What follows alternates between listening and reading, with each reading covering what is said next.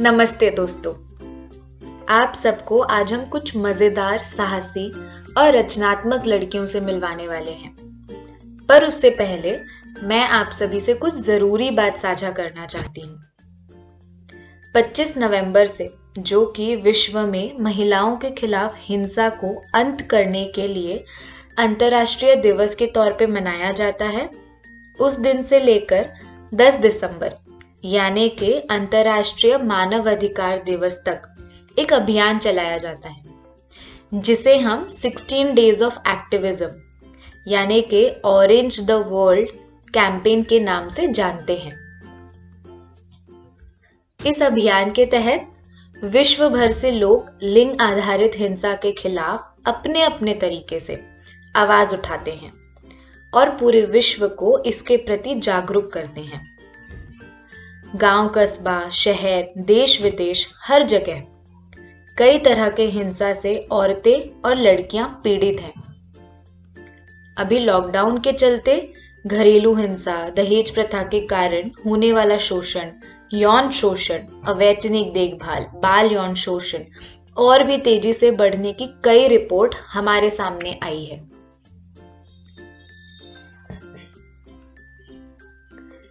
महिलाओं के लिए हरियाणा राज्य आयोग द्वारा ये साझा किया गया है कि लॉकडाउन में हरियाणा में महिलाओं के ऊपर किए जाने वाले हिंसा का दर अठहत्तर प्रतिशत से बढ़ गया है। ये बहुत ही चिंताजनक है। और इसी में ये भी बताया कि दस नौ एक, जो कि महिलाओं के लिए हेल्पलाइन नंबर है, इस पर सबसे ज़्यादा केसेस जो दर्ज हुए हैं, वे घरेलू हिंसा के हैं। इन सब में हमारे कुछ किशोरी उम्र की लड़कियों से मिलवाना आपको उम्मीद देगा, क्योंकि वे अपने तरीके से इन सभी हिंसा के खिलाफ आवाज़ उठा रही हैं। लोगों को जागरूक कर कह रही हैं कि किसी भी प्रकार की हिंसा गलत है और हम सबको एकजुट होकर बदलाव लाना है। तो चलिए, मिलते हैं कुछ लीडर्स से, बदलाव कार्यों से।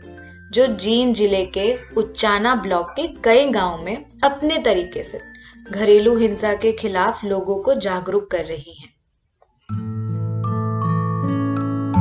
हेलो क्या आप सभी को अपना नाम अपने स्कूल का नाम और आप कौन से गाँव से हैं ये बता सकती हैं? मेरा नाम अंजलि है। मेरा नाम मंजू है। मेरा नाम Aasu my name is Kiran मेरा नाम मानसी है। मेरा नाम दीदी मिस मेरा नाम गरिमा है। मैं नौवीं कक्षा की छात्रा हूँ। मैं government senior secondary school Durjanpur से हूँ। मेरा नाम मोनिका है। मैं नाइन्थ क्लास में पढ़ती हूँ। मेरा नाम मुकुल है और मैं कन्या गुरुकुल में पढ़ती हूँ। तो आज हम सभी इसलिए मिले हैं कि जो अभी हमारे विश्व में सिक्सटीन डेज़ ऑफ़ एक्टिविज्म यानी कि ऑरेंज द वर्ल्ड कैंपेन चलाया गया है जिसके प्रति हम सब ये बताना चाहते हैं कि समाज में जो हिंसा हो रही है औरतों के ऊपर वो कम हो। तो आप सभी ने जब आप आठवीं में हमारे साथ जुड़े थे तो अवंती प्रोग्राम के तहत जुड़े थे। तो क्या आप थोड़ा सा उस प्रोग्राम के बारे में बता सकते हैं कि आपको क्या पता है क्या हुआ था उस प्रोग्राम में? तब हमने टीम वर्क के बारे में सीखा था कोशिश के बारे में सीखा था और हमने चिकन डांस भी सीखा था। कहानियाँ सुनाई जाती थी और वीडियो दिखाई जाती थी। लड़का लड़की में भेद बताया जाता था और कुछ प्रोजेक्ट बनवाए थे। तब आपने कौन से विषय पे प्रोजेक्ट किया था?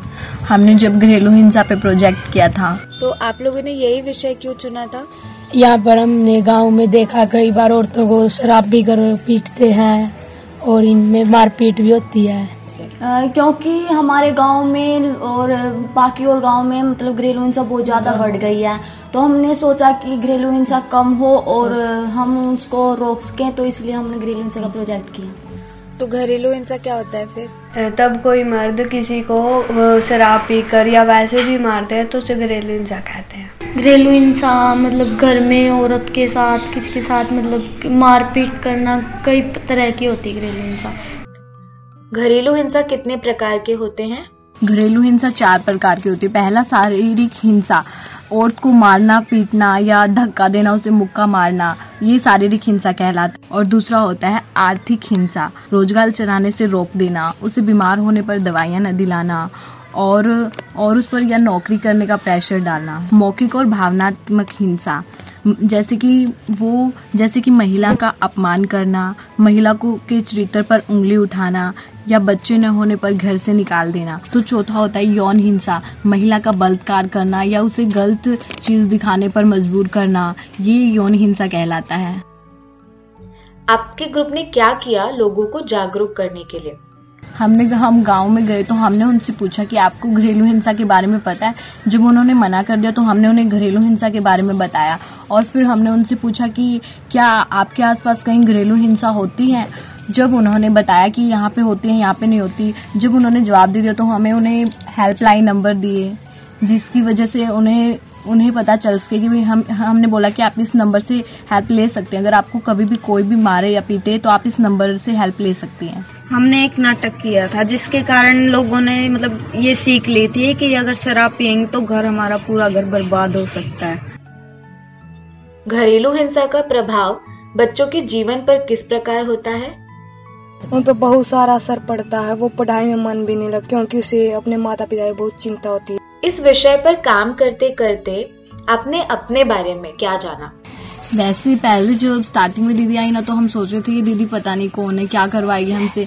जब हम कुछ बोल ही नहीं रहे थे, जब दीदी ने हमें कुछ बोला तो हमारे अंदर की आवाज़ अपने आप बाहर निकलने लगी। जब दीदी ने ये कहा कि लड़कियाँ ऐसा क्यों नहीं कर सकती, ये क्यों नहीं कर सकती तो हमें लगा हाँ दीदी सही कह रही है तो हमें भी दीदी के साथ काम करना चाहिए। पहले हम तो कुछ ऐसे बोल नहीं सकते थे कि गाँव वाले से डरते भी थे, पर अब तो हमारा डर भी खुल गया, हम गाँव के वालों गाँव वालों के पास हम बोल भी सकते हैं। अगर कोई बोलता था हम सीधे निकल जाते थे अब हम कोई बोलता है तो आगे से उत्तर भी दे देते हैं। आपको क्यों लगता है कि औरतों को घरेलू हिंसा के खिलाफ आवाज़ उठानी चाहिए? क्योंकि हम आवाज़ नहीं उठाएँगे तो वो हमारे ऊपर बहुत सारा अत्याचार करेगा। हमें आवाज़ उठानी चाहिए हमें पति के भरोसे नहीं रहना चाहिए क्योंकि हम लड़की भी अब लड़कों के बराबर हो गई है। शुक्रिया आप सभी को। आप सभी से मिलकर और आपके प्रोजेक्ट के बारे में जानकर हमें बहुत अच्छा लगा। आशा है कि इनकी छोटी छोटी व प्रभावशाली आवाज़ और बदलावों को सुनकर बाकी लड़कियाँ भी जो इसे सुन रहे होंगे, वह प्रेरित हुए होंगे। इसी तरह हम आपको नए नए लीडर्स और बदलावकारियों से मिलवाते रहेंगे। अगली बार की झूझारू महिलाओं से मिलने का इंतज़ार करते रहिए। गाना सुनते रहिए। मैं चलती हूँ। अलविदा।